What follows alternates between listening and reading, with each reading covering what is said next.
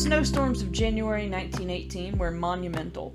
At Little Rock, measurable snow was on the ground for 27 days from January 10th until February 5th. It contributed to the decade of 1910 to 1919 being the third snowiest on record at Little Rock, only being beaten by the 1960s and the 1890s.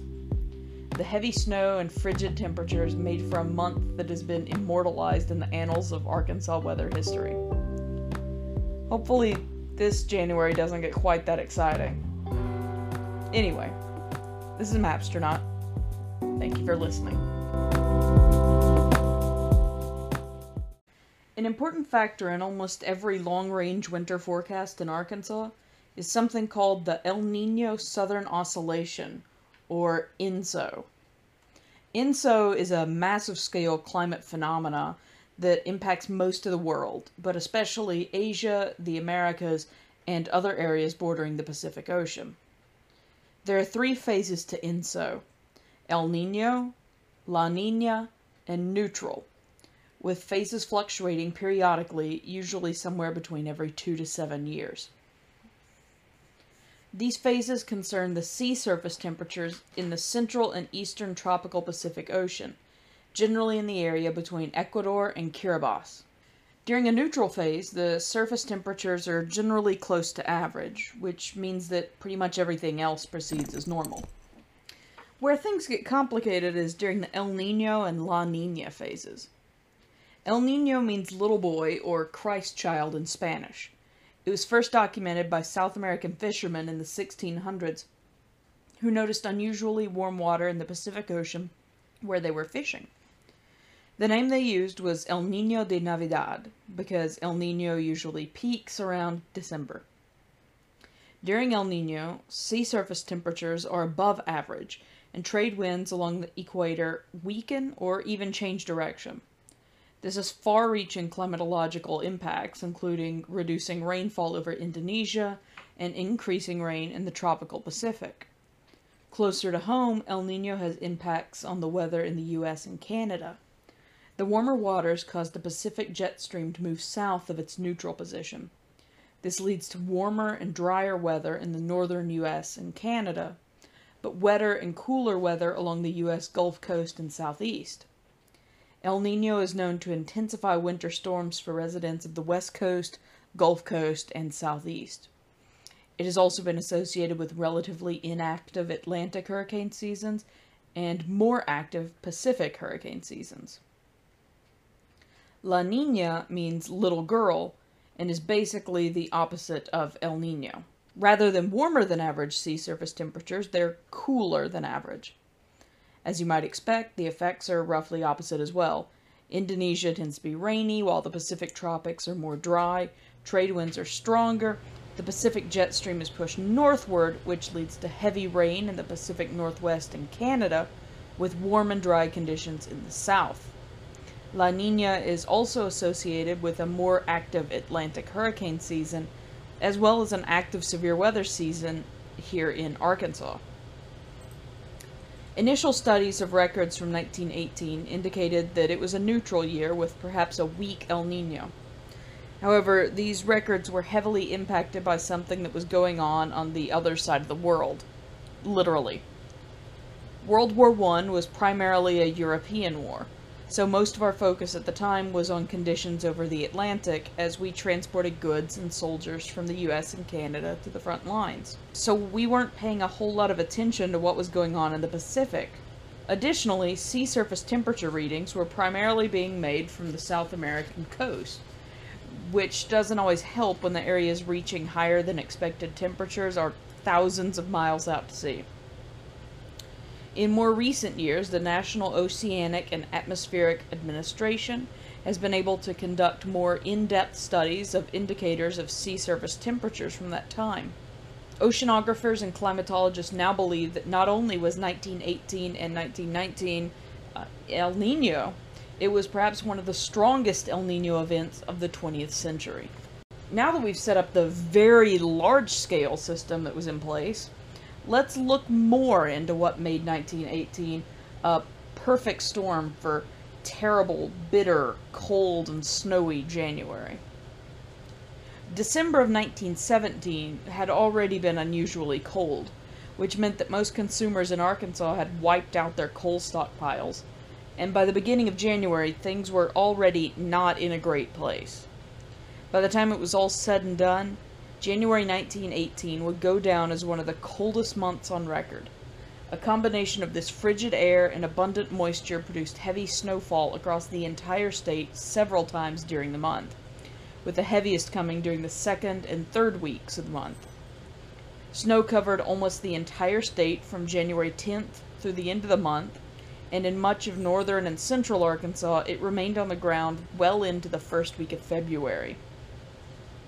Additionally, the combination of Arctic high pressure and all of the snow on the ground produced temperatures of zero or lower at all reporting stations operational in Arkansas at the time, with the most severe cold waves occurring on the 12th and 13th. I think that one of the best ways to tackle this story would be chronologically, so let's just start with our first round. The first round of snowfall came between January 6th and 8th, when light snow fell predominantly over northern Arkansas. The only area recording what might be considered an excessive amount was the Newport area of northeastish Arkansas, where up to 11 inches of snow was reported to have fallen. Round 2, occurring between January 10th and 12th, was much more severe and widespread. Snowfall totals between 11 and 14 inches were common over a large part of northern and portions of western Arkansas. Over the central and especially southern parts of the state, it started to sleet before changing over to snow. The deepest snow was reported in Melbourne and Izard County in northern Arkansas, where it was said to be 30 inches deep. Cities like Searcy, Batesville, Marshall, Rogers, Hardy, Calico Rock, Swifton, Osceola, and Marked Tree all reported snowfall of one foot or deeper. Even Little Rock recorded 8 inches of snow. On the 11th, 12th, and 13th, lows across the state ranged from 0 at Huttig on the Louisiana state line to negative 23 at Mammoth Spring on the Missouri state line.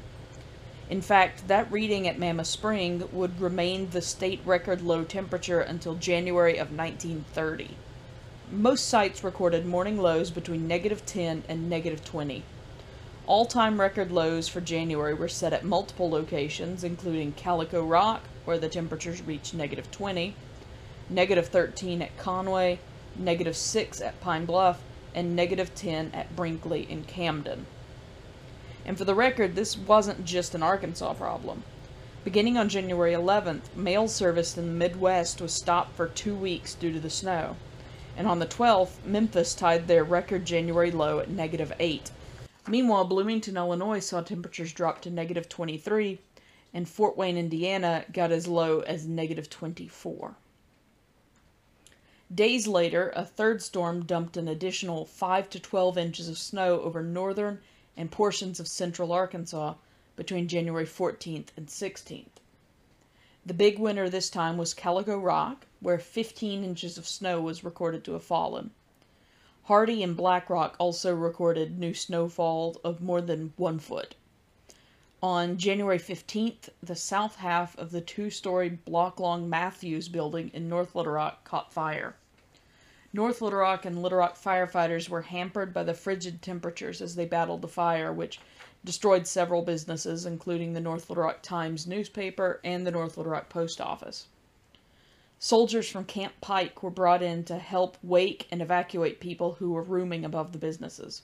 January 19th and 20th saw a fourth storm produce 7 to 10 inches of snow over northern Arkansas, with the highest total once again occurring in Calico Rock.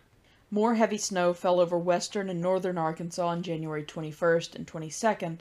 However, the heaviest snow was in Corning near the Missouri border in northeastern Arkansas, where 25 inches of snow was reported. January 21st saw 15 inches of snow on the ground at Little Rock, a record which would stand until it was tied in February of 2021, more than a hundred years later. That day also saw ice on the Arkansas River five and a half inches thick in central Arkansas, enough for people to walk across it between Little Rock and North Little Rock. The sixth and final storm occurred between January 27th and 29th. It wasn't widespread, but it did produce an additional 1 to 4 inches over central and northeast Arkansas. Snowfall totals for the month were extreme, with amounts of 2 to 3 feet in much of central and northern Arkansas. Calico Rock had the highest total with 45 inches, or 3 and 3 quarters feet, followed by Hardy with 43 inches, or just over 3 and a half feet. Other locations with more than 2 feet of snow were Fayetteville, Rogers, Harrison, Marshall, Searcy, Mountain View, Mountain Home, Mammoth Spring, Batesville, Newport, Black Rock, Pocahontas, Corning, Osceola, and Marked Tree. Little Rock finished the month with 20 inches of snow. Even the Delta and southern Arkansas weren't exempt from the snow. Helena saw almost 2 feet, Arkadelphia 13 inches, Texarkana 7 inches, El Dorado 4.2 inches, and Crossett very near the Louisiana state line, saw almost 11 inches of snow. Little Rock saw 20 inches of snow through the month of January, a record that would stand until February of 2021 when it was beaten by three tenths of an inch. Now, I know uh, for a lot of you, these total snowfalls are going to sound uh, really small to be such a big deal. But I would like to, to point out that the average snowfall in Arkansas in the month of January is 2.3 inches. Um, Arkansas is not a state known for getting a lot of snow. If anything, we tend to have more problems with ice. Uh, but that was not the case in, in 1918 when the problem was very much snow. Um, yeah, on, on an average year, in an average year, uh, Arkansas may have up to six inches of snow. That's our average yearly snowfall total. Um, and this was one month when um, Little Rock saw over three times, uh, in one month, saw over three times what the state usually experiences throughout an entire year. So, um, just had to throw that in for any of you northerners who may be listening. I know it sounds ridiculous to talk about these conditions being such a big deal, but keep in mind that Arkansans are not prepared for this type of weather, and Arkansas, well, that'll get right into the next topic. So, whenever you have that much snow in a state like Arkansas, where the infrastructure is not built for such conditions, you're going to have major impacts. Harvey Cole, the meteorologist in charge of the Little Rock Weather Bureau office, wrote that no farm work of any consequence could be done because of the snow and the cold weather, except caring for stock and some kinds of hauling. The cold was said to have killed most of the peach buds, but the snow cover protected the wheat crop and it was said to be in good condition. Trains into Little Rock were 10 to 12 hours late, and trolley service in the city was at a standstill for several days. Things got pretty bad. The natural gas supply failed almost entirely, and few consumers and public utilities reliant on gas for fuel were equipped to change over to use coal or wood. As mentioned earlier, most people had used up most of their coal during December, so as temperatures fell even further in January, fuel was in short supply statewide. Industrial plants and office buildings were ordered closed down, public schools dismissed, fuel was denied to all non essential industries, and early closing hours were enforced. In Little Rock, public buildings were opened as shelters for those unable to heat their homes. The situation was made all the more worse by the fact that Camp Pike, now known as Camp Robinson, and then in use as a training area for soldiers bound for Europe, required at least 10 cars of coal per day. On top of all of that, conditions in Missouri, Kansas, Illinois, Kentucky, and Tennessee were similar or worse uh, than those in Arkansas. So the only state that could really help our fuel situation was Louisiana. Officials in charge of monitoring this fuel problem remained on duty for about 18 hours per day for nearly two straight months. I also want to point out that all this was occurring uh, during a pandemic. This was all during the Spanish flu pandemic. Uh, that got a lot of discussion last year when we started breaking all of, or matching, tying all of uh, the 1918 records, January 1918 records, um, in February 2021. Um, that both of those record, massively record setting years had occurred in the midst of a pandemic. Um, so, just word of warning to future Arkansans who may be uh, finding this in some sort of weird internet archaeology that you're doing. Um, there seems to be something about pandemic years and large amounts of snowfall, and they've actually done some research on that, um, tying in the pandemic prevalence and things like that in with El Nino, which is also what was tied in to this winter storm. So that's a thing that's been discussed by people far smarter than I.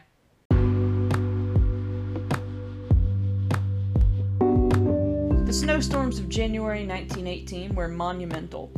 At Little Rock, measurable snow was on the ground for 27 days from January 10th until February 5th. It contributed to the decade of 1910 to 1919 being the third snowiest on record at Little Rock, only being beaten by the 1960s and the 1890s.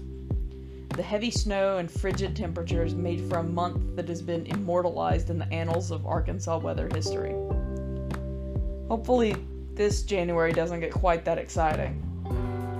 Anyway, this is Mapstronaut. Thank you for listening.